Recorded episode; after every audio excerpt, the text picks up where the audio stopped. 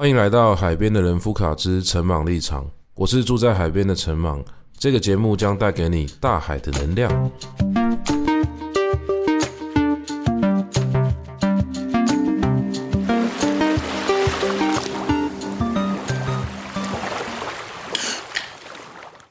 Hello，各位朋友，大家好，我终于又回来录 Podcast 了。嗯，这一次的录音是在经过了大概有一两周的空白之后，再重新回来录。不过，大家在听节目的时候，可能未必会感受到这一次的空白，因为我们之前有大概将近一个月的时间没有更新。那我这边要特别跟大家讲哦，其实我当初在设定这个节目的时候，是希望可以每周更新的。不过，因为过年前就确实也因为一些身体的状况，那我想我们前几集有谈过了。那我一直想要把这个录音的习惯给稳定下来，但是可能因为最近的事情也比较多，那再加上其实我们不是没有稳定的更新哦，就是说我不是因为因为要那个做什么事情而导致这个录音的中断哦，其实状况是我的录音档啊都已经存在电脑里面了，但因为我们在呃，跟一些新的剪辑的朋友做一些沟通磨合啦，所以说可能有一些状况需要再去调整，那导致我们的这个 podcast 的更新呢稍微晚了一点。那我想，就我希望啦，我希望现在的这个状况是。呃，一切都趋于稳定嘛，所以我们之后的这个更新应该就没有什么太大的问题。那反而是我在录这几次节目的过程之中，比较没有什么倦怠的感觉哦，所以也不是因为啊、那个录到可能脑干啊，还是说有其他的考量啊，导致这个节目中断，就纯粹只是一些外在的因素。那节目本身的内容呢，其实我。还蛮喜欢录音的，或者说我蛮乐于产出这样子的一个谈话内容。我每周都有很多的话想要讲，那刚好借由这样的一个节目形式哦，我不是把所有的呃想讲的话全部一股脑倒出来了，就是说，诶，既然有个节目，那我稍微编排一下一个结构的话，就可以把呃每一周想跟大家聊的主题哦，在这边跟大家分享。那我也发现这个 podcast 呢，其实。呃，要贴近生活啊，还真的必须要跟我每天的所思所想有关系。所以说，我最近在关心的事情呢，可能就会比较优先的被我排到这个节目里面。那我们今天要来聊什么呢？我们今天来聊一下健身好了。我以前曾经是一个健身教练，或者是说可能会知道说体育啊、健身啊这些东西呢，跟我是有点关系的。那包含我自己在那个 IG 账号上的介绍呢，也有提到健身这个关键字。不过可能跟大家传统上理解的健身有点不太一样哦，原因就是因为我的健身一直都是断断续续的，再加上我的身材其实不是那种就是。呃，线条比较明显的，我就一般讲这个切割度啦，就是他们在练健美的时候会讲说那个肌肉有没有一块一块啊，它叫做切割度。哦，这个我的切割度是没有很明显，然后再加上我其实不太忌口，所以我的身材看起来呢就是比较快。那如果说呃，那一阵子的饮食啊，还是生活不是很检点的话，就看起来会比较臃肿。那如果说有稍微在控制饮食的话，可能会稍微比较 fit 一点，但是也没有好到哪里去哦。大概我身材就是一直都是这个样子。但是呃，一方面我个人没有这么追求这么纤细的身材，所以我每一次健身，我其实都是希望。在不管是激励或者说其他的方面有所突破，那这个突破呢，一开始是执着于一种数字上的突破哦，比如说今天推一百五，明天想要推一百六，类似这样子。那后来呢，也会变成一种身材上的突破，比如说我现在就比较喜欢追求一种有点像是国外那种大力士比赛哦。顺带一提，台湾现在也有大力士比赛咯，我们今年应该是。呃，要有这个第一届正式的大力士比赛，因为我们在去年年底的时候有第零届，那大家有兴趣的话，可以再去搜寻台湾的大力士比赛。其实这个这个活动，我觉得是非常的有趣，而且它有很强的一个发展性的。好，有机会的话，再跟大家聊这个大力士比赛的一些心得啦。不过，因为我呃，我本身也不是玩这一项运动项目的嘛，我以前是橄榄球员。那我在毕业之后，因为没有固定的球队练习，所以说很多体育的习惯也稍微荒废了。那在后期的时候，我比较专注于做一些健力的训练，那这个等一下也可以跟大家分享。那总而言之呢，这些健身好像都在我的生活之中扮演蛮重要的角色。但是吊诡的是，其实出社会这几年，尤其是结婚生子之后，再加上开公司买房子，真的要拨出时间来健身啊，变得非常的困难。那我最近呢，就展开了一个痛定思痛的计划哦。这个计划呢，如果有在 follow 我的 IG 还是说脸书的话，可能有看到这个猛兽计划。那因为这个猛兽计划的其中一个设定是需要在每一次训练完就贴出自己裸上身的照片。那我有点担心，说原本大家追踪我的脸书还是粉砖的这些人啊，其实大家是想要看一些可能跟国语文教育啊，还是中国哲学、中国文学相关的内容。那如果我每天在那边贴这个健身照片呢，怕就是伤大家眼睛哦，所以我就已经呃开宗明义就讲清楚，一开始啊我就讲说这个照片呢都是贴在我的我的 IG。那 IG 里面的这个照片呢，都是放在现实动态，所以其实呢，每一次的训练拍照，然后最后把这些照片连接起来，应该就可以做成一个蛮有趣的体态变化的这种。嗯，连续的影片啊，或者说可以很明显的看到我的体态到底有没有变化嘛？不过这个影片啊，目前虽然说我有把它弄出来，但是只有我自己个人看得到。那等到我这个计划呢，真的有执行足够长的一段时间，也许我再考虑要不要公开一部分的照片，跟大家分享我的一个成果。好，那先来谈谈我的这个健身的习惯好了。我最初为什么会开始健身呢？其实呢。这要追溯到我的高中时期哦，应该说，我小时候是一个很不喜欢运动的小孩。那这个我的妈妈也常常跟我讲说，你要去运动。但其实我妈也没有什么运动的知识嘛，所以她可能就会叫我说，你去跑操场还是怎么样。那嗯，一方面我没有办法跟同学去打球，因为我小时候要戴很厚重的眼镜。然后再来就是说，我妈妈建议我的运动啊，跑操场真的是有够无聊的，我真的不知道，就是。嗯，我跑操场到底可以得到什么样的乐趣？所以我在小学的阶段的运动习惯呢，几乎是零了。那到国中，可能因为一方面我抽高，哦，可能尤其是男生，大家长高的阶段会比较晚一点，所以在国中的时候，我就突然长高了，可能二十几公分以上。那这个长高呢，就让我突然变瘦了，这很有趣哦，因为我体重可能没有明显的变化，但是我小时候很胖，可是我突然长高之后，整个人就瘦下来。那瘦下来之后呢，我在想啦，可能因为我小时候胖，所以那个脚的力量其实也被训练得蛮好的，因为。这个也是我们后来在健身房里面有发现的，很多没有运动的人啊，你去看他的体重，其实他体重如果很重的话，通常他脚的肌力呢是有一定的水准的，因为他每天必须要走动嘛，所以他每天要扛着这个重的身体，那他的脚的肌力呢就优于一般呃体重比较轻也没有训练的人哦，这种现象是有的。那我自己在国中的时候很明显的感觉到，因为有一天我就突然发现说，哎。我怎么突然就跳得起来了？然后跑步也变快了，然后后来竟然一度可以抓狂了，就是那个跳跃能力啊、爆发力啊，在没有经过任何训练的情况下，就变得非常的好。那国中的时候就很好动嘛，但是这个也不算是重量训练啊，也不算是什么正规的体能训练，就是一个好动的国中生。那每天呢，在走廊上面跑来跑去啊，不然就是跟着同学去打架闹事啊，这种都是消耗体力，但是没有训练价值的一个 一个一个活动啦。好，那到了什么时候才开始真的接触到跟健身房有关的训练呢？就是要追到高中时期嘛，我们刚刚讲的。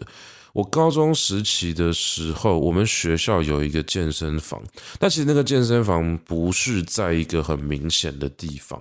好，那个健身房呢，是我一个学长跟我讲的，他说全校可能只有三趴的人有去过。我那个学长就跟我说，你就自己去找，我能找到的话，你就可以进去里面玩。那我后来当然就去校园里面探险嘛。他说探一探之后，就发现说。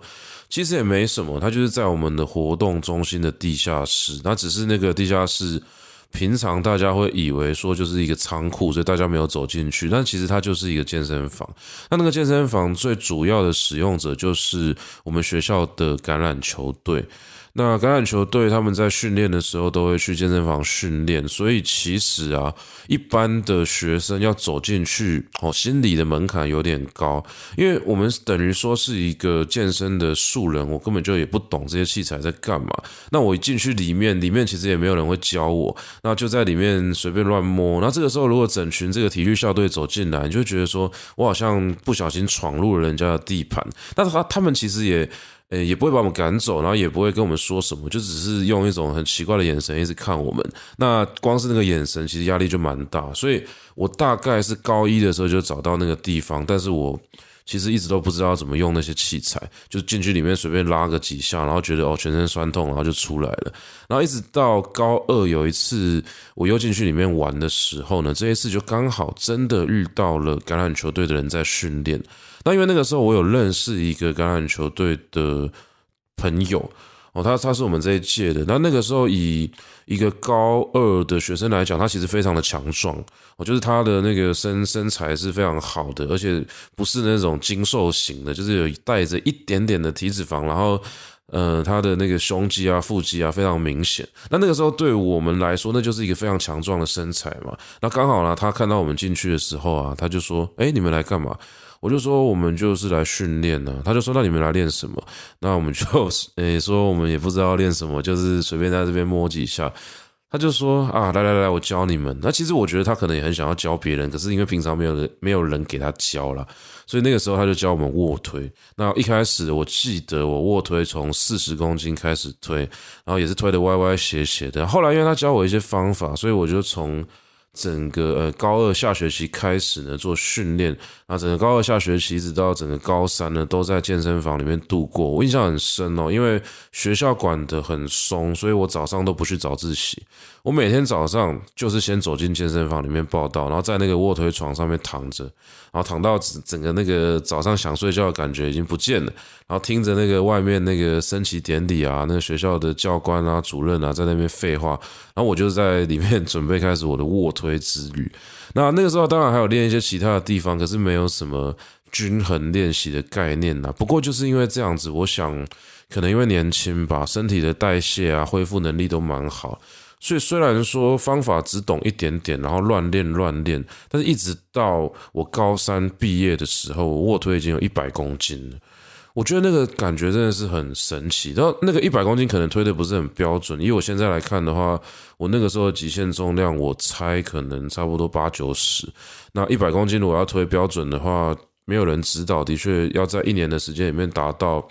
需要一些天赋吧，我觉得是这个样子啊。但是我现在有点忘记我那个时候的姿势是什么，因为后来身体的感觉已经被正确的姿势给洗掉了。所以我我只记得数字，就是我高中毕业的时候卧推差不多一百公斤左右，然后就考上大学了嘛。那上大学的那个暑假，我就觉得说，哎，其实这种运动习惯真的蛮好的，尤其是我到高三最后要考职考的前夕哦。那个为了要准备考试，然后当时有一个很不好的观念，就是说体育活动会影响到考试，所以其实我身体已经习惯一个算算是中强度的训练了。可是考前的一个月，我就规定自己不可以去健身房，结果我我第一次感受到那种。头晕脑胀的不舒服的感觉，我就真的很想练，但是我又给自己一个制约嘛，所以后来我就在教室里面用那种捡到的哑铃啊乱练，稍微消耗了一点这种年轻的这种冲劲，然后最后呢成功的去考了职考，然后考完职考之后呢上大学，所以那是我第一次感受到说哦，原来这种运动是会成瘾的。不过这种成瘾呢，嗯，是不是其他的这种成瘾的状况，我们等一下可以再聊啦。那反正上大学前我就希望说。嗯，好好的提升自己的重训的技术吧。这个时候呢，刚好我有一个哦国中同学啊，他在加州打工。那个时候的加州健身房，那他打工的时候需要一些业绩，所以他就找我们去参观他健身房。那我那时候跟一个朋友呢，就也傻头傻脑的就去了。然后去了之后，当然就被推销嘛。推销完之后。我也不知道在想什么，后来我们就买了那个教练课程，跟他健身房的一些月费。其实那时候月费没有很贵，但那个教练课其实也不便宜。但那个时候啊，我觉得原因出在，呃，我跟我妈讲说我要去健身房训练的时候，我妈无比感动，因为这个小孩子从小是不运动的小孩，所以我妈可能想尽办法挤了一点钱让我去健身，那也是。嗯，可能我妈比较少数真的花大钱在投资我我身上了，因为可能家里的经济状况也没有到有这么稳定的现金可以到处挥霍嘛。那那个时候我不知道我妈去哪里弄来了一笔钱，一两万块，然后就把我送到那个加州健身房去。那那时候我们跟了一个教练，我还记得那个教练叫做 Jack，我我现在讲他名字没差，因为叫 Jack 的人实在太多了，你们一定找不到他是谁。那那时候我记得那个教练好像是可能七八十公斤吧，我一直以为他有腹肌，直到有一次我在那个健身房的浴室里面遇到他裸上身，才发现说靠，原来他也没有，但他就讲了一副好像他有的样子。然后那个时候跟着那个教练训练，那是我第一次知道什么叫做健身的菜单。然后我那个时候一周去健身房三天，那每一次的我的训练呢，就是呃胸背腿，胸背腿，然后这是一个。可能大家也蛮熟的一个菜单啊，有人可能叫它推拉腿啦，就是说第一天练这个胸肌嘛，那因为胸肌的训练呢都是推哈，以推为主的动作，所以我可能会做一些呃平推啊、斜推啊，就是大家比较熟悉的这个什么卧推啊、斜板卧推啊这种动作。可是那个时候，我想因为教练一方面觉得我们是新手，所以没有给我们太多的训练空间，大部分我们做的都是机械式的器材。然后再来就是练这个背跟腿，我记得最难的动作就是练背，因为练背你必须要去拉这个，有点像是拉单杠，但它是一个滑轮下拉、滑轮下拉的动作。那那个动作你必须要把这个肩胛后收，然后收到这个正确的位置，而且斜方其实不可以出力的。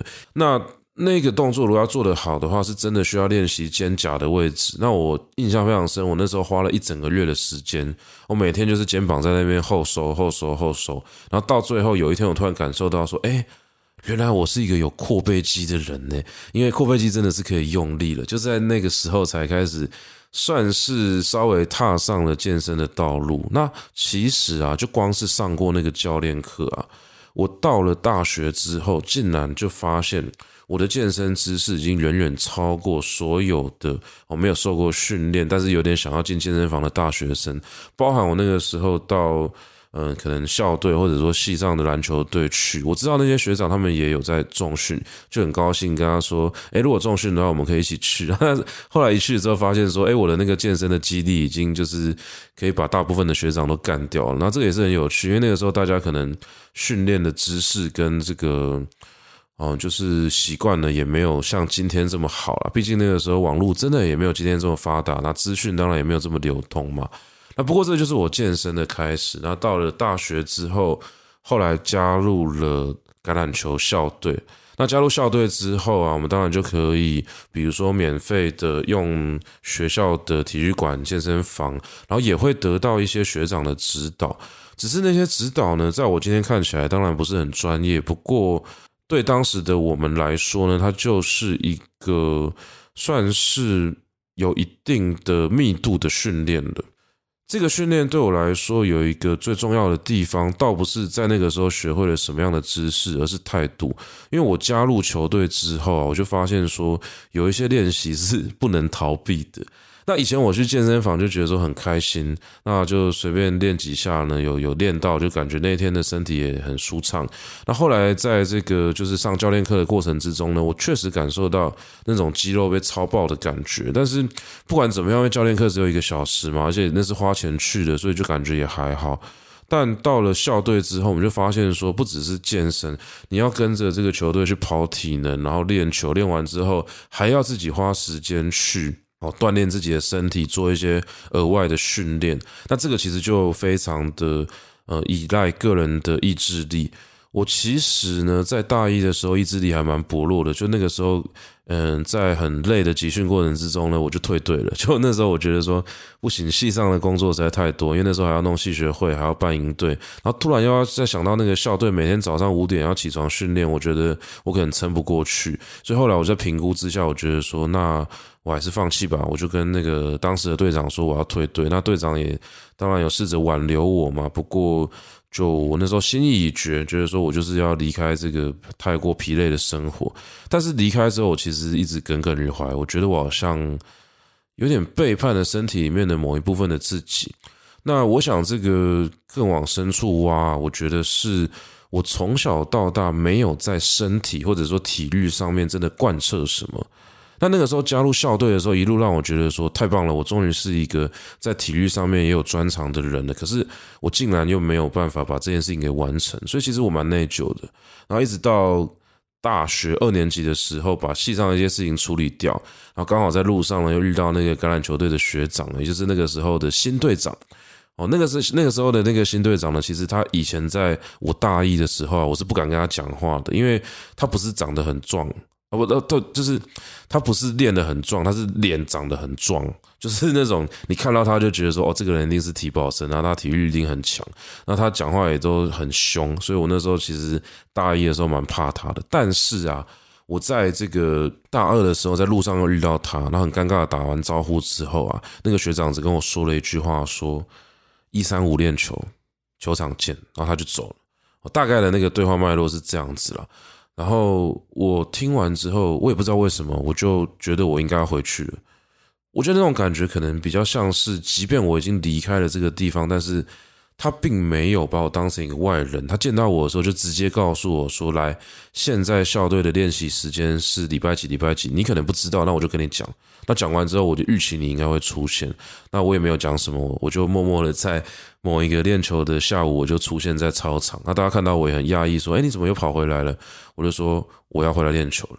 然后从那一次回去之后啊，我就一路打到大学五年级，因为我有延毕一年。”那也是因为那次回去，我才真的去很诚实的面对自己身体的不足。因为以前就只是跟着球队出去比赛，吃吃喝喝，享受一些校队的福利。那反正因为我大一也不太会打球，所以也没有下场。可是到了大二，刚好回去的时候，球队面临了一个青黄不接的时期啊，所以那个时候我也就突然变成先发球员。其实我我也不是。就是真的打得很好，还是怎么样？就可能是因为练过一些体能，有基本的健身的一些底子，然后再加上那个位置没有人打，所以一般打我的那个位置的球员可能都需要八九十公斤，可是那时候我只有七十几公斤，我还是被调过去了，因为大家觉得说，反正你卧推推那么重嘛，你力气很大，你应该可以抵抗你的那个体重吧？就在那一次回去之后。我也真的很认真的去练球，然后也可能球技的部分、观念的部分都是在那个之后开始真的提升的，所以从那之后我才比较没有疙瘩的去称自己是一个橄榄球员啦。不过后来到了呃正式的比赛啊，又被这种甲组的球员给给虐嘛，就是那种球场上真的是弱肉强食啊，所以你的技不如人，你的身材不如人，那你就可能会被欺负。所以那时候在被欺负完之后，我又痛定思痛，又回去。付出比别人更多的努力，我觉得他就是一个机缘，就是在那个情况下，我不想要输给别人。虽然说我从小到大的体育都是被别人看轻的，我可能都不被认为是一个体育很强的人，但是我希望给自己一次机会，所以那个时候。呃，球队要我做什么我就做什么，要练我就练。那他们不练的时候，我还继续练。我还记得我那个时候就每天练完球之后，我就去找一棵树，然后用肩膀去顶在那个树上，呃，做出一个那个橄榄球里面的一个姿势啊。大家可能比较难想象了，反正我必须用肩膀的力量去撑住我整个身体的重量。所以一开始的时候，肩膀也慢慢的就破皮啊、红肿啊，然后到后来，我可以维持一个就是水平的姿势。然后撑在这边，有点像是人家蹲马步，但是你那个上半身是平行于地板的哈。那用这样的姿势撑在撑在地板跟树之间，然后甚至啊，我后来身上可以站到三个橄榄球员，我就他们会穿钉鞋在我身上踩，然后我就要忍痛，然后去撑住这个这个姿势呢，去做这样的训练。所以那些训练呢，给我一个很强的身体的记忆，我会觉得说。我好像真的对得起自己了，我好像真的有付出一些努力让自己变强。那包含我，我也非常努力的增胖。哦，就是那个时候我体重太轻了，在球场上面被欺负，所以我就在高二到高三的时候很努力的喝一种高蛋白。我不知道大家有没有喝过，那是一种就是高热量的高蛋白。如果加牛奶的话，一杯可以呃达到一千三百大卡，所以我就每天喝两杯，然后再加上吃很多饭，很多便当。然后呢，有什么样的东西我能吃就吃啊，反正好的也吃，不好的也吃。我的体重就在那个时候飞升，我大概一年增加十公斤。我到大四的时候已经是一百多公斤，那这个体重呢，从那个时候拉上去之后就没有再回去过了。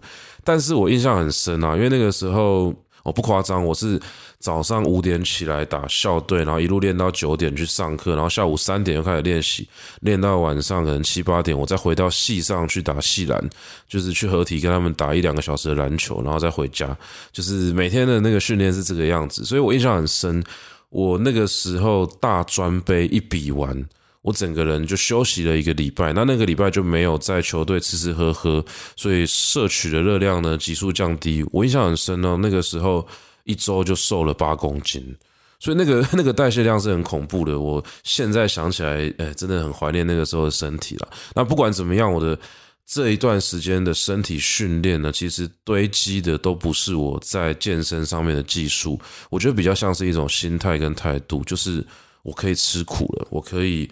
透过忍受精神跟肉体的痛苦来换取哦一个更大的成果，但我想这个是很多的运动员，应该说专项运动他都在追求的哦。大家可能会没有办法区分这两者，但很简单啦，就是一般来说运动是为了要健康，但是运动员不一定，运动员的目的是想要赢，所以有些时候为了想要赢，我们可能会牺牲一部分的健康。哦这个有点吊诡，就是。体育活动追求的是健康的身体来达到好的表现，但是当你在追求竞争的时候，哦，追求极限的时候，你必须要付出一点点的牺牲。那尤其是在过去那一个，呃，可能很多专业知识还没有那么普及的年代。包含我们当时的教练，其实也没有受过什么专业的体能训练。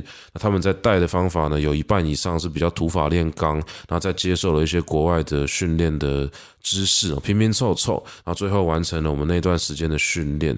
那比较可惜的是，也因为这样的一个方式，所以年轻的时候真的在身体上面累积了蛮多的伤的啦。那反而是在结束了整个校队生活之后的那段时间。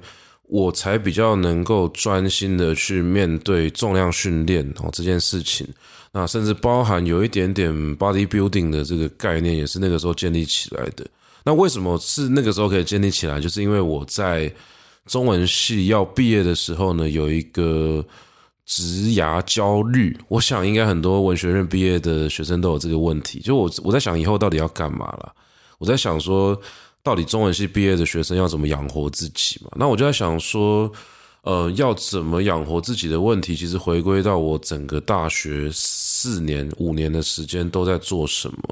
我想一想之后，发现说我根本就都在打球啊，我都在健身啊，所以我花了这么多的时间在建立自己的肌肉量，那是不是他应该要呃成为一个可以被利用的资源？所以那时候当然就。呃，很顺理成章的就想说去考一个健身教练证吧。啊，那时候就跟一个学长一起去考。但那个健身教练证也没有很难考了，就随便一个一个协会，反正很便宜。我不像我们那个时候，其他的教练都去考那种很贵的证照，要上很久的课，然后要好几万块。我那时候就真的只是想随便考一张证照，让自己有这样子的资格，然后可以在健身房工作。所以一开始也没有想太多，但是考了这个证照的时候，很多健身知识呢，仿佛是从那个时候才开始累积的。其中有一个很重要，就是营养学的概念。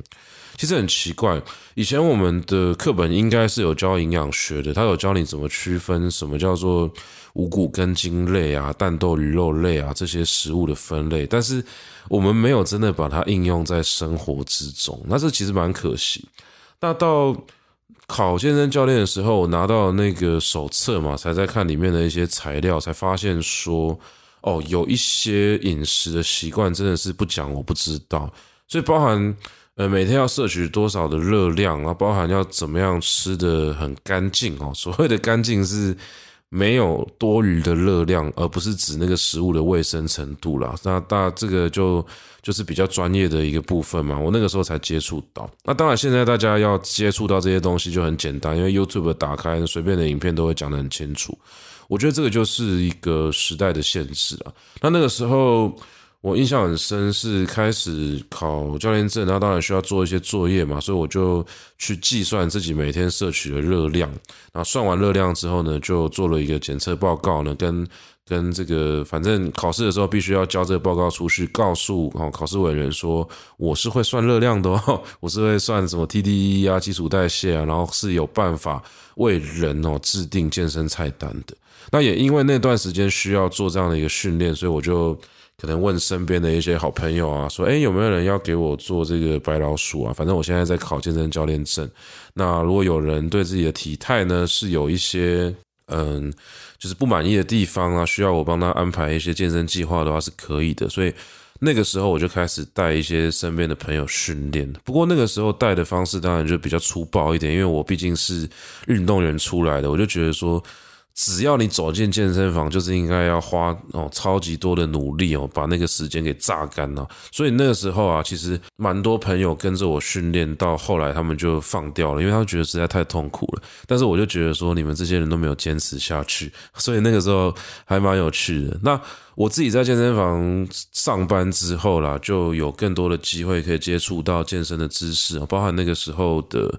呃，同事其实都非常厉害。我那时候跟一些同事分享，但那些同事看起来不一定比我还要强壮，但是他们的知识呢是很丰富的，所以有很多的健身上的疑问哦，包含说，诶，为什么某些肌群呢可以用大重量，那某一些比较不适合，类似这些比较细节的问题，我都是在那个时候去请教同事，最后得到答案。那也在那个时候呢，看到说，呃，我们那年台大健美队成立。所以那个时候有很多健美选手呢，刚出道，应该这样讲。那他们也尝试着去比大专健美，然后也可以看到他们备赛的一个过程。所以其实，哦，其实那个时候就可以看到很多饮食的实际执行的过程。哦，比如说我印象很深，我们那时候有一个同事，他就每天吃鸡胸肉。我每天看到的那个鸡胸肉，是我看过就是史上最恶心的鸡胸肉，因为他把那个。鸡胸肉呢，都装在一个透明的便当盒里面，再加上什么？加上花椰菜意大利面，全部都是水煮的。然后呢，他每天吃就觉得实在是真的太恶心了，所以后来他就突发奇想，就把鸡胸肉、意大利面跟花椰菜全部都放到果汁机里面打，打成一个泥。我完全不知道那到底是什么东西，反正就鸡汁吧。然后他就在我们面前把那个鸡汁跟那个花椰菜泥就喝掉了。而且因为他打不动，所以他加了很多的水进去，所以那一杯到底是什么等级的东西，我真的没有办法想象。那结局是什么呢？结局结局就是他去厕所吐了。这就是我我完全不知道他到底在干嘛，因为他最后也没有摄取到那个热量跟他要的蛋白质，他就是完成了一个勇者的事情。只能说啦，在这个健身的路上呢，确实有很多的勇者，但是。诶，到底要怎么做？到底要怎么做才能够让自己的身材变好呢？其实这都是大家一直在探讨的问题。那我那个时候啊，真的是很不忌口，尤其是年轻的时候，真的太喜欢跟别人喝酒啊、吃热炒，所以我一直在想，我那个时候之所以可以维持当时的身材哦，也就是说，最好最好的情况下，就是顶多看得到两块腹肌，那已经是我的极限了。那其他时候，我大概肚子只要是平的就不错了。我也常常跟别人讲说。我追求的就是胸肌比肚子大，然后阔背肌比腰边肉还要宽，就这样子，我看起来就是一个倒三角形嘛。所以不管怎么样，这个身材只要是成立的，我就会觉得说我还是一个就是强壮的人。那那一段时间没有在控制饮食，但是也没有真的变得超级胖哦。我想就是因为我每天的运动量跟当时的肉体哦是很年轻的，是能够代谢掉这些这些废物的，这个是很有。很有关系的啦。那那个时候也可以看到说，健身房里面有各式各样不同的人呢，也可以看到说，有一些人就真的超级厉害哦。你看到他每天就在吃那个炸鸡桶，但他就是有六块腹肌，所以那个时候也也真的见识到说，基因决定了很大一部分的问题。那后来这些人呢，都跑去比健美比赛，但我就没有去比，反而是去参加了卧推比赛啊。卧推比赛就是一种健力比赛，那那个时候其实。我也不太知道规则，也不太知道方法。那他们就说，你平常那个重量训练做这么重嘛，所以说如果你稍微锻炼一下的话，你应该就可以去比这个比赛。那我也才真的花时间去训练我的卧推。哦，不过现在想起来，我那个时候训练方法一定出问题了，因为我后来在练到后期的时候，肩膀就开始出状况。我那时候备赛的时间大概是两个月左右，因为人家跟我讲说要报名的时候已经剩下两个月。那我那时候的最大肌力啊，卧推的最大肌力应该是推一百四十出头公斤。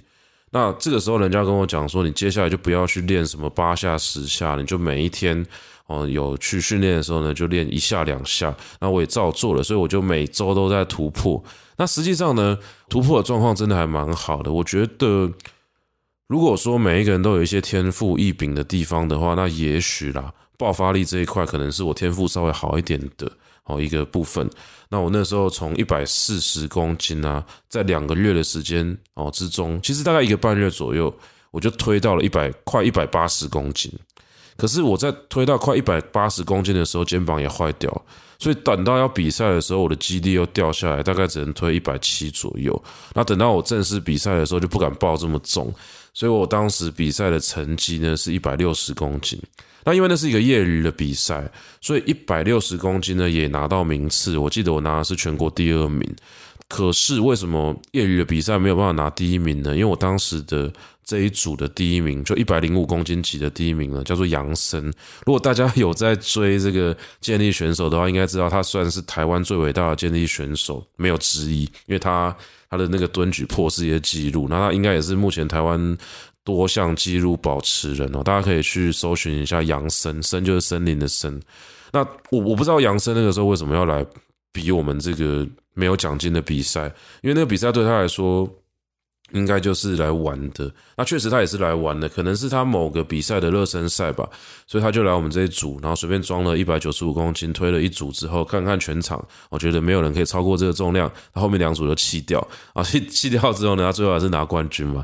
那我在比输他之后，我就觉得说，诶，不管我怎么努力，我那时候状况再好，我极限就是一百八，那他随便来一热身一下就推一百九，那这个差距到底要怎么弥补呢？到后来。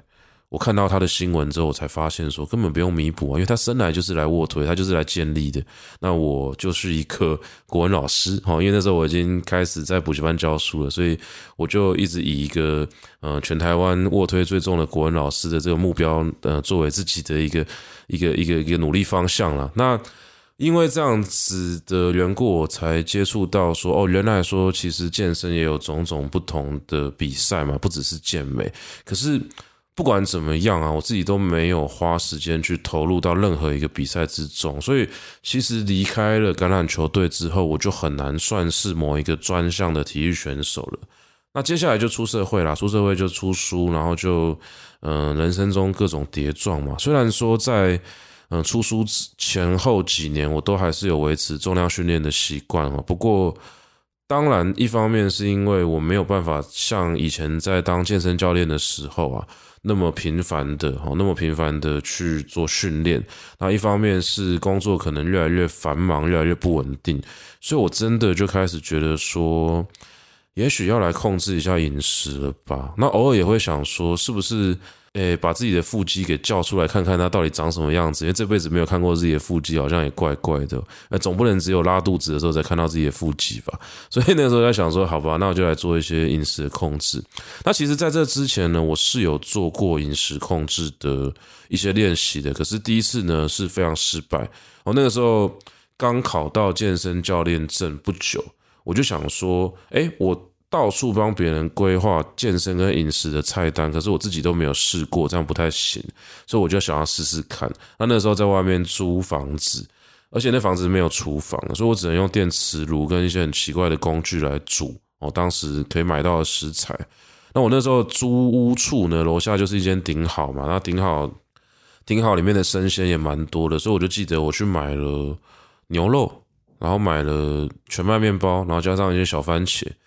然后买买回来之后呢，就把牛肉给烫熟嘛，然后就就就把它吃掉。我也不知道我那时候到底在吃什么。然后全麦面包吃掉，然后吃一些小番茄，然后再加上一些可能水果或青菜之类的。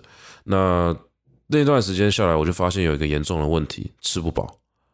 就我其实不会算算那些钱跟热量，就是我好像知道一个理论，但是我把那个东西算出来之后呢，吃不饱之后，我竟然没有方法可以解决这个问题。哦，其实对现在我来说，一方面可能就是当时的经济实力真的有限，那一方面呢，也是。应该是那个时候饮食知识还没有那么丰富，所以不知道说呃有什么样的方式可以用比较便宜的方式获取足量的蛋白质啊。那反正那时候的健身饮食计划呢，后来就无疾而终了嘛。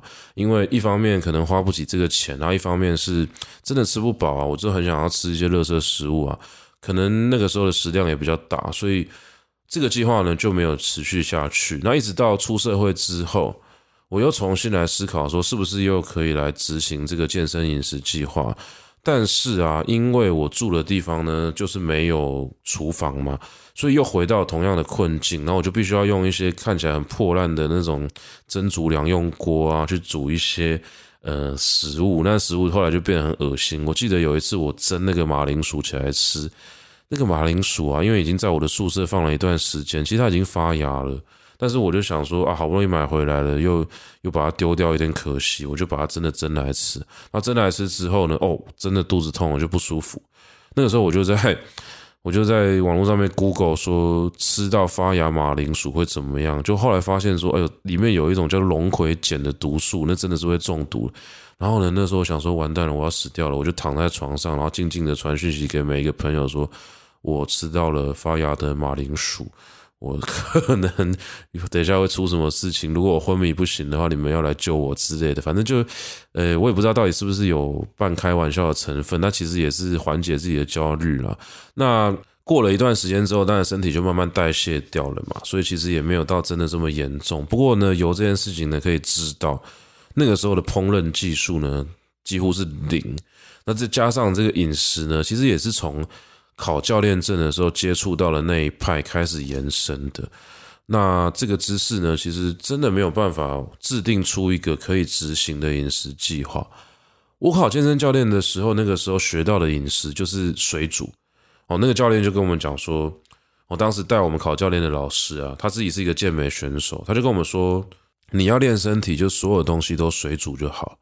因为水煮的东西最干净嘛，所以鸡胸肉水煮啊，而且他都吃火鸡肉，我也不知道哪里弄来的，反正就是，呃，他有稳定的火鸡肉可以吃，因为火鸡肉的那个脂肪好像比一般的鸡胸肉要再更低一点，因为火鸡肉又更柴嘛，所以大家如果有去什么家乐福啊或 Subway 啊，你可以把火鸡肉找出来吃吃看。那我个人是没有很喜欢吃火鸡肉了，不过有时候为了换一个口味的话，可以吃。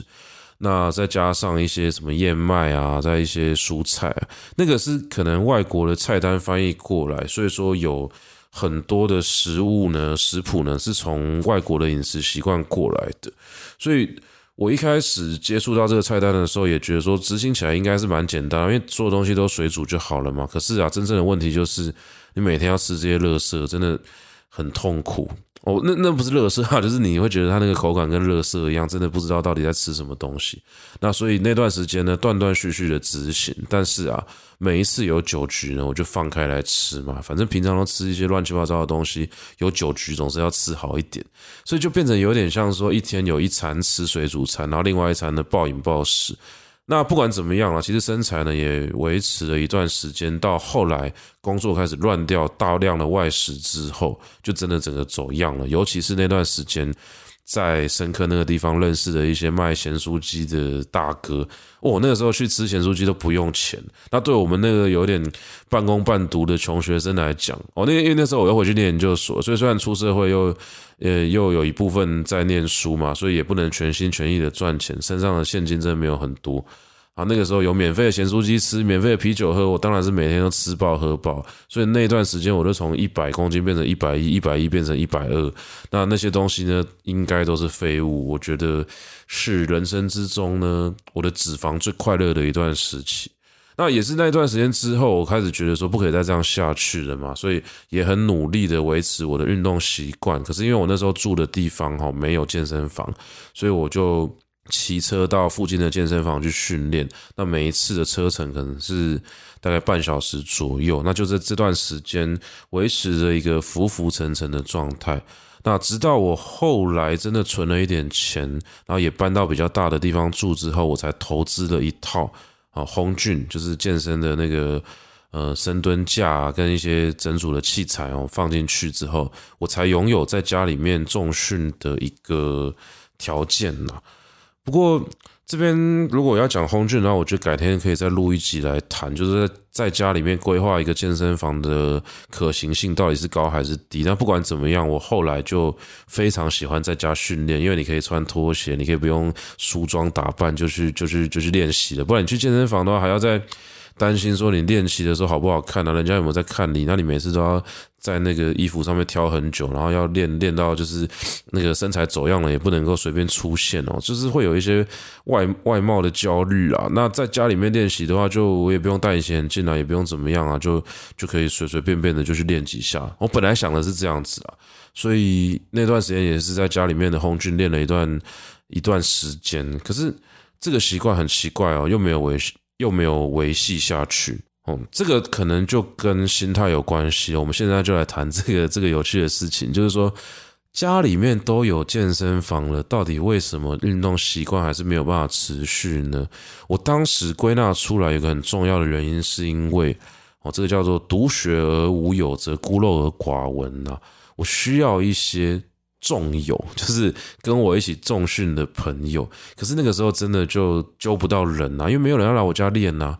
那我只能自己练，我自己练，我又能怎么办啊？那个时候呢，有一个叫做林立清的啦，说要跟我一起练啊，结果嘞，后来也不知道他去哪里了。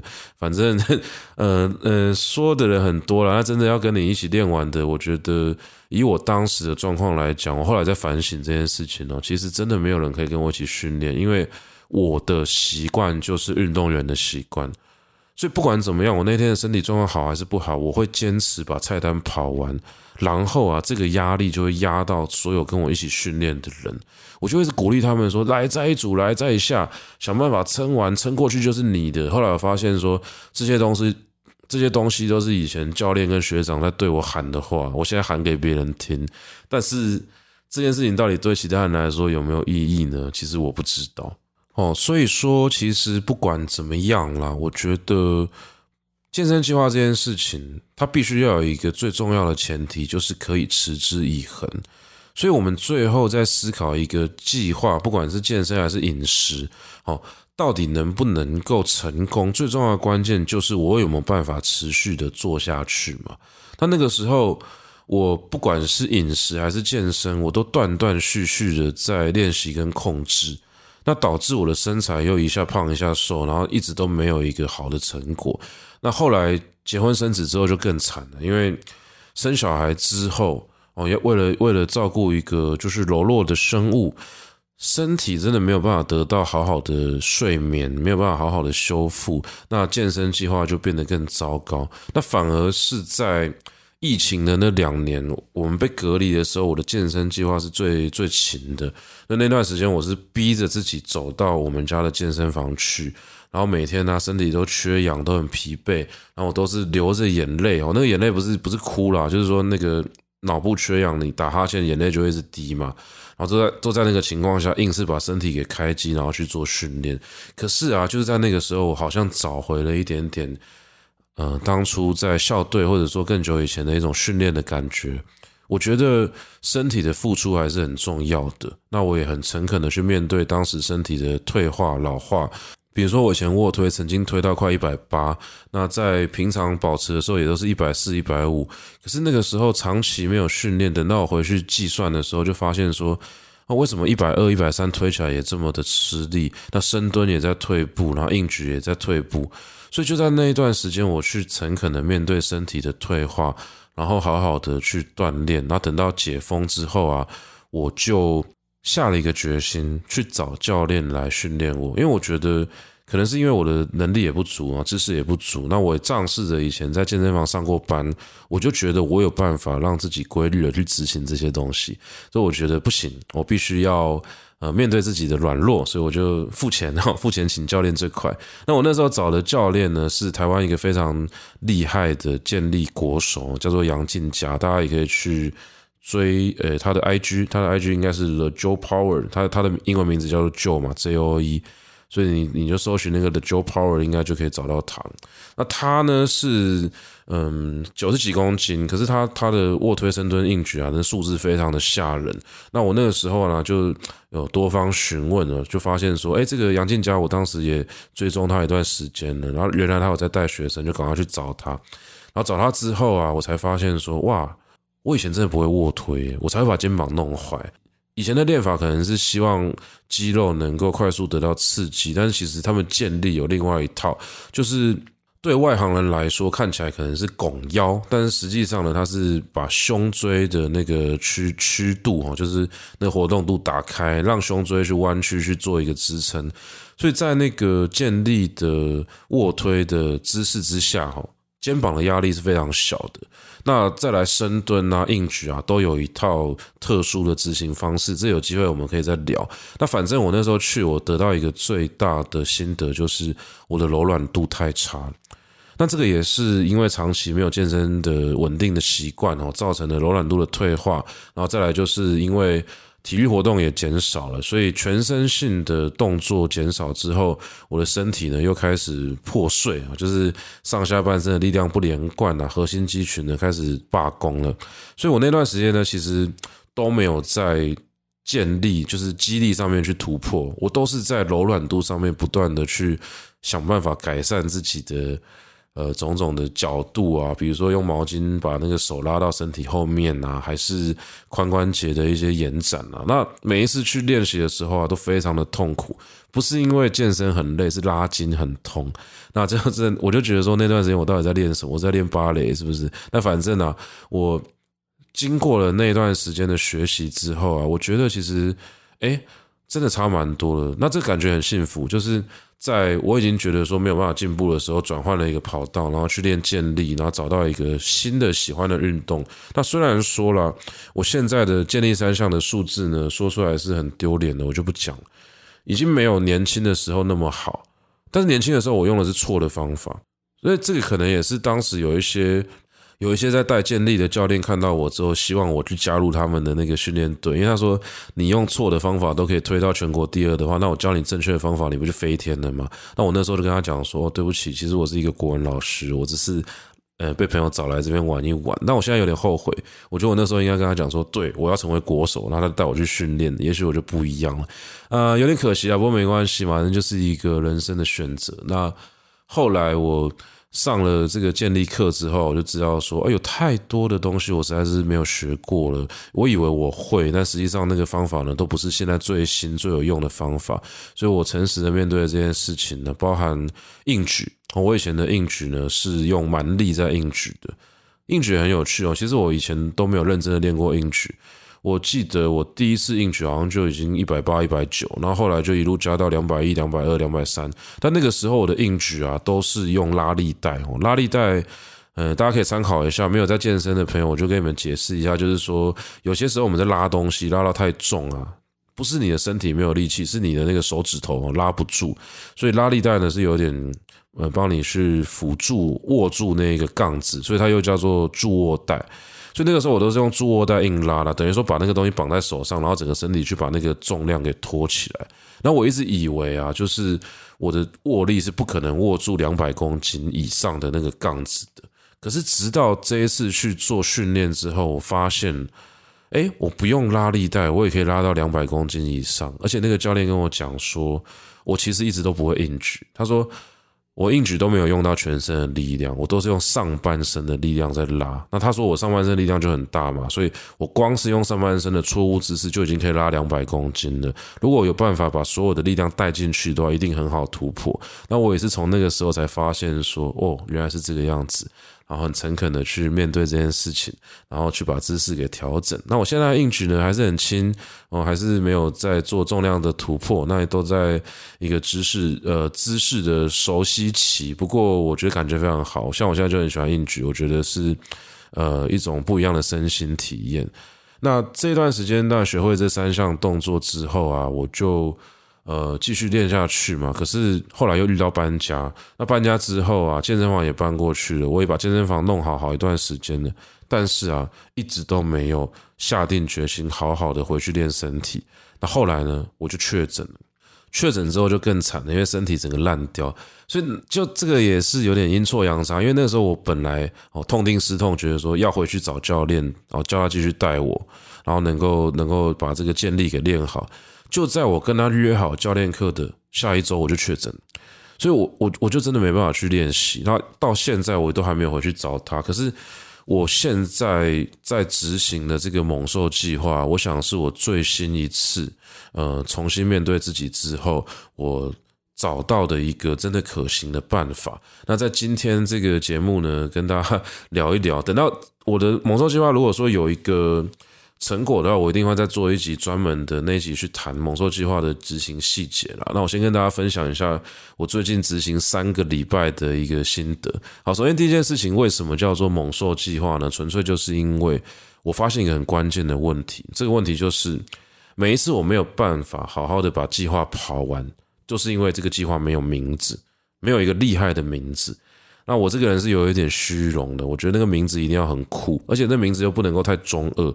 诶，猛兽可能有点中二，但它带着一种猛的感觉，所以我后来就啊叫怪兽计划，好像有点奇怪，而且跟那个何立安老师的那个怪兽训练哦也冲突了。那不如就叫做猛兽计划吧，所以我就叫做猛兽计划了。那猛兽计划呢，我就整理了我之前诸多饮食控制跟健身习惯失败的经验，我归纳出一个重点，就是第一，我真的是一个不喜欢清规戒律的人。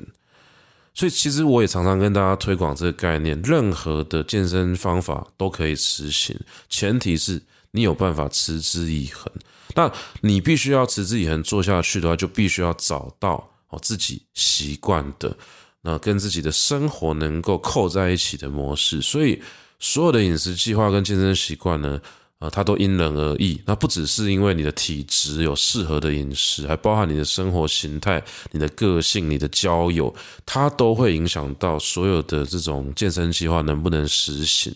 那我这个人不喜欢清规戒律嘛，所以我就发现说，以前呢，我在制定计划的时候，我都是规定自己不可以做这个，不可以吃那个，所以导致最后的都失败。因为我在限制自己的时候呢，感受到非常大的一个委屈。那第二个失败的原因，这一点呢，我想大家也就参考参考听啊，因为我觉得我的状况呢，跟大家也不一定一样，那可能参考价值也没有这么高。我觉得第二点很重要原因是我之前的计划呢，对自己太好了。我这一点对很多人可能是有用的，因为很多人是需要对自己好一点才有办法动。但是我这个人可能有点犯贱，我必须要。定一个超级严格哦，严到靠北的一个计划，才能够真的，这就是就是对我自己是有意义的、有用的。那我也必须要做这样的一个制定，然后这样的制定，我才会觉得有一种被虐待的感觉。我会觉得说太棒了，我现在正在做一个很酷的事情，别人都没办法支撑过去，只有我可以哦。只要我启动这样子的一种顽固的力量啊，我就可以有一个。很很强的意志力去把它完成。那如果说那个强度没有拉到这个程度的话，我就会觉得很无趣。所以我那个时候，我记得我硕士要毕业的时候，就是用这种心法去告诉自己。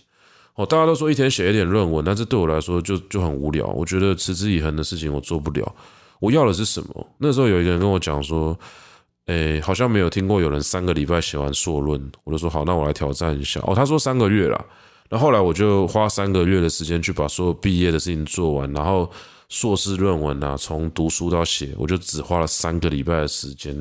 我的指导老师可能很想把我掐死，但是我做到了。就是我最后完成这件事情，我觉得关键点是什么？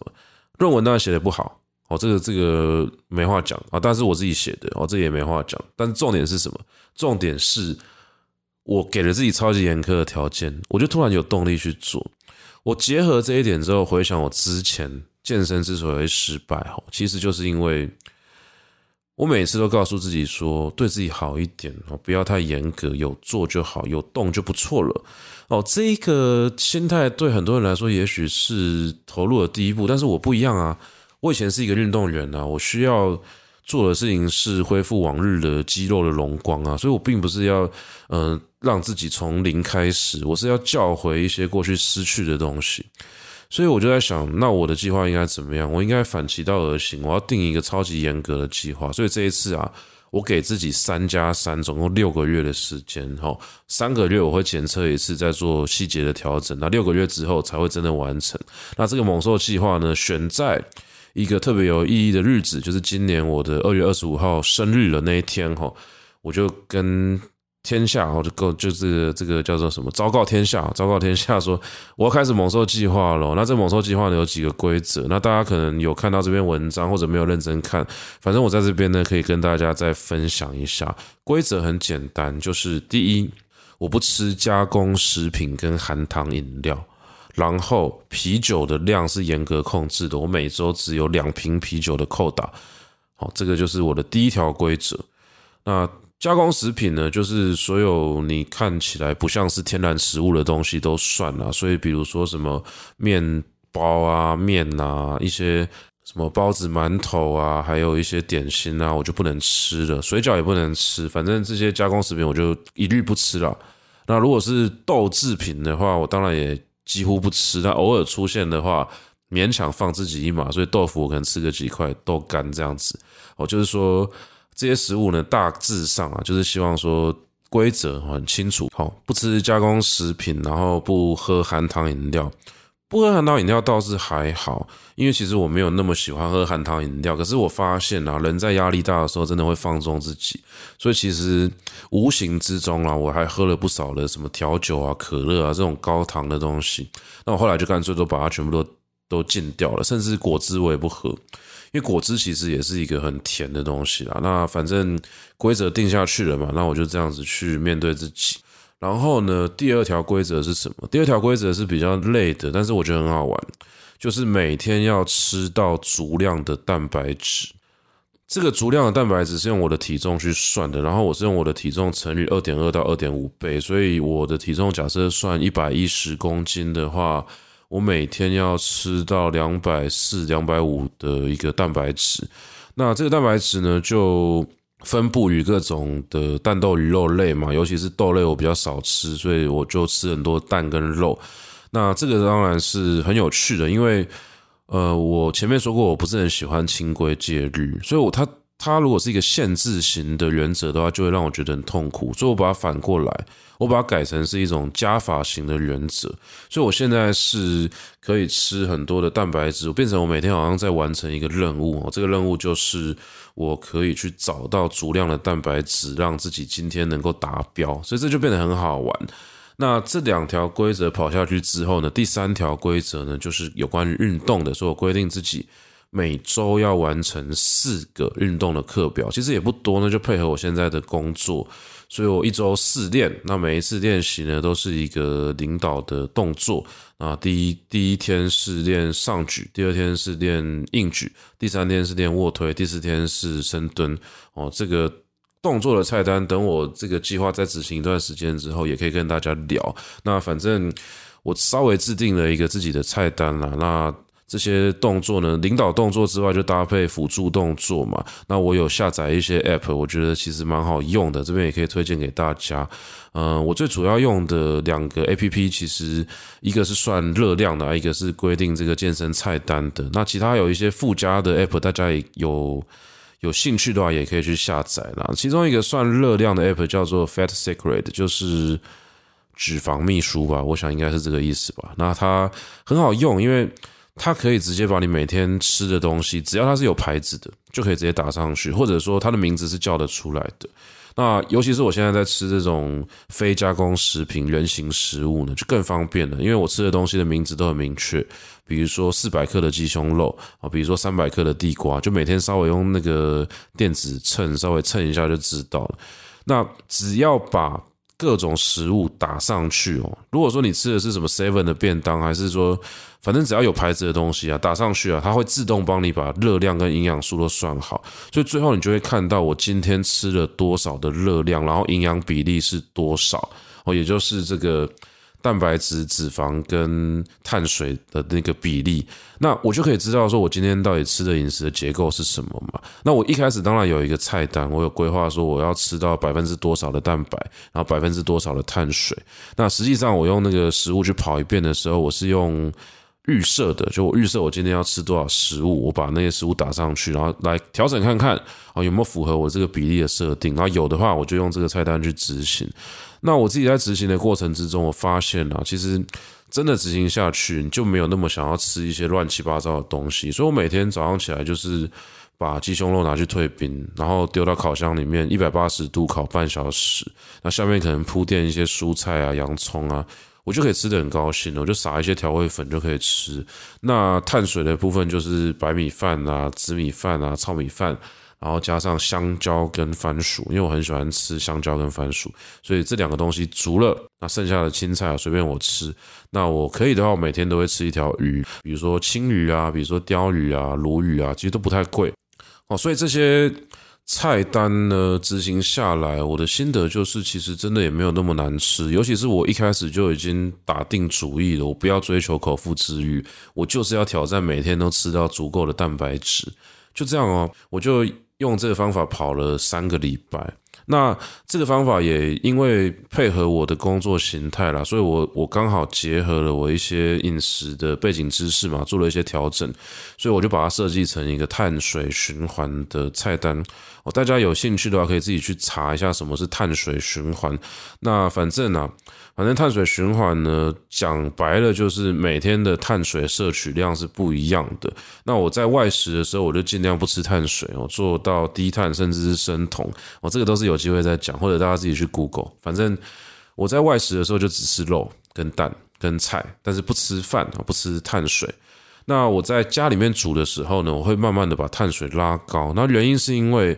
我在家里煮的那一天，通常也是我的训练天，因为我训练的地方就在我家，所以我等于是用了我自身的一个优势呢，去制定出这样的一个菜单。那制定这个菜单，一方面也是希望我这个东西能够延续下去，所以我尽量不要用限制型的规则，那我也不要用一种严谨的方式去规定它，我把它改成是一种思维原则式的。或者是简易规则式的一个菜单，好让我可以呃好好的执行。那最后一个规定，我想对我来说最重要的就是，我诚实的面对了自己的外貌焦虑，然后我也发现说我真的是。有点虚荣，我我我练完身材之后，我不想要只有自己看到嘛，所以我觉得就利用这一点吧。我反过来是规定自己每次训练完都必须要把自己的体态上传。那当然，呃，为了为了一些面子问题，我还是用用一些贴图跟那个文字去把我的肚子给遮掉，就是不要让大家看到太糟糕的身材。但反正这个东西目前为止对我来说是有效的，因为我觉得。每当我想到我必须要做这个动作的时候，我就会觉得说：“哦，今天没有好好的训练，我不拍照。那我不拍照，我就觉得说：哎，大家会不会开始想说：哎，为什么陈榜今天没有上传这个照片？哦，虽然可能没有人这样想，但是我会抱着这样的一个假设，光是做这个动作，每天上传到 IG 的限动，其实就差很多。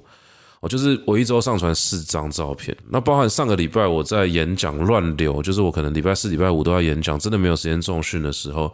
哎，我在礼拜一、礼拜二都想办法把这个菜单给补回来，因为我不想要掉，所以反而我觉得这一次能够很严谨的执行这个计划呢，不是因为我设定了一个很严格的东西，而是因为我在自己的精神上面找到了一种舒适的状态。我就是知道我的个性就是这个样子，所以我反而用这些呃对自己有用的一个制约，或者是一些任务制的一个挑战，让我自己能够好好的维持这个猛兽计划。那其中一个对我来说很重要的设定，也顺便跟大家分享。哦，就是我刚刚讲的这些健身菜单跟饮食菜单呢，我都不推荐大家直接用，因为这就是我个人量身定做的。其实大家在制定自己的饮食跟健身菜单的时候呢，我一律建议找专业的人评估，因为。呃，我觉得现在可能网络上太喜欢分享这些东西了，所以很多人会觉得说我直接把别人的菜单 copy 过来就可以用，但我个人觉得不是很好啦。所以我觉得最重要的事情还是要跟大家讲，菜单就是要符合自己的状态。所以很多时候我们会有一个试错的过程。那我这边也是跟大家分享一下我的心得，就是我对自己一个最重要的设定哦，包含前面讲的四项规则。还有一个很重要的原则，就是不要制定出一个会让自己一直失败的计划。我觉得这点很重要，因为会让自己一直失败的计划，它累积的不是你的肌肉，而是挫折感。这个东西其实很不好。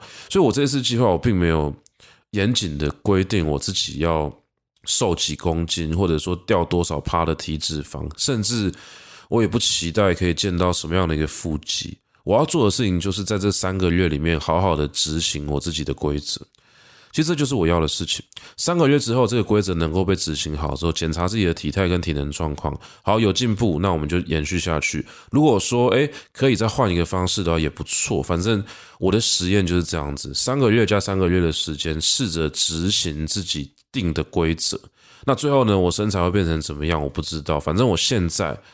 呃，算的热量应该是增肌的热量，而不是减脂的热量。就是我希望，诶，如果说这个东西它的假设成立的话，三个月之后我应该会变得比现在还要强壮。我，就是肚子不一定会变小，但是我上半身应该会更快，脚会更粗，这是我期待的。就我现在不想要一个很精壮的身材，我想要变成猛兽，所以我希望能够把自己的身体练得更强壮。我我觉得我现在手太细了，但这个东西跟别人讲，他可能大家没有办法体会了。反正我就这样觉得，所以我现在呃希望用这种方式去督促自己吧。所以三个月之后来看看吧。那三个月之后呢，我可能会再录一集跟大家分享一下我的猛兽计划整体的心得。那如果三个月之后失败的话，我就跟大家讲说我到底又怎么失败了嘛。但我希望不要啦，因为目前三周跑下去，我觉得还蛮顺的，而且我已经开始产生一些计划的。效果了，就是我现在看到乐色食物，其实完全不想吃，因为我我现在就是渴望吃到干净的肉。那如果说有加一些盐烤的话，可以，可是那种炸过的啊、垃圾啊，就我已经不觉得它香了，我反而会闻到那种不好的油脂的味道，我觉得不舒服。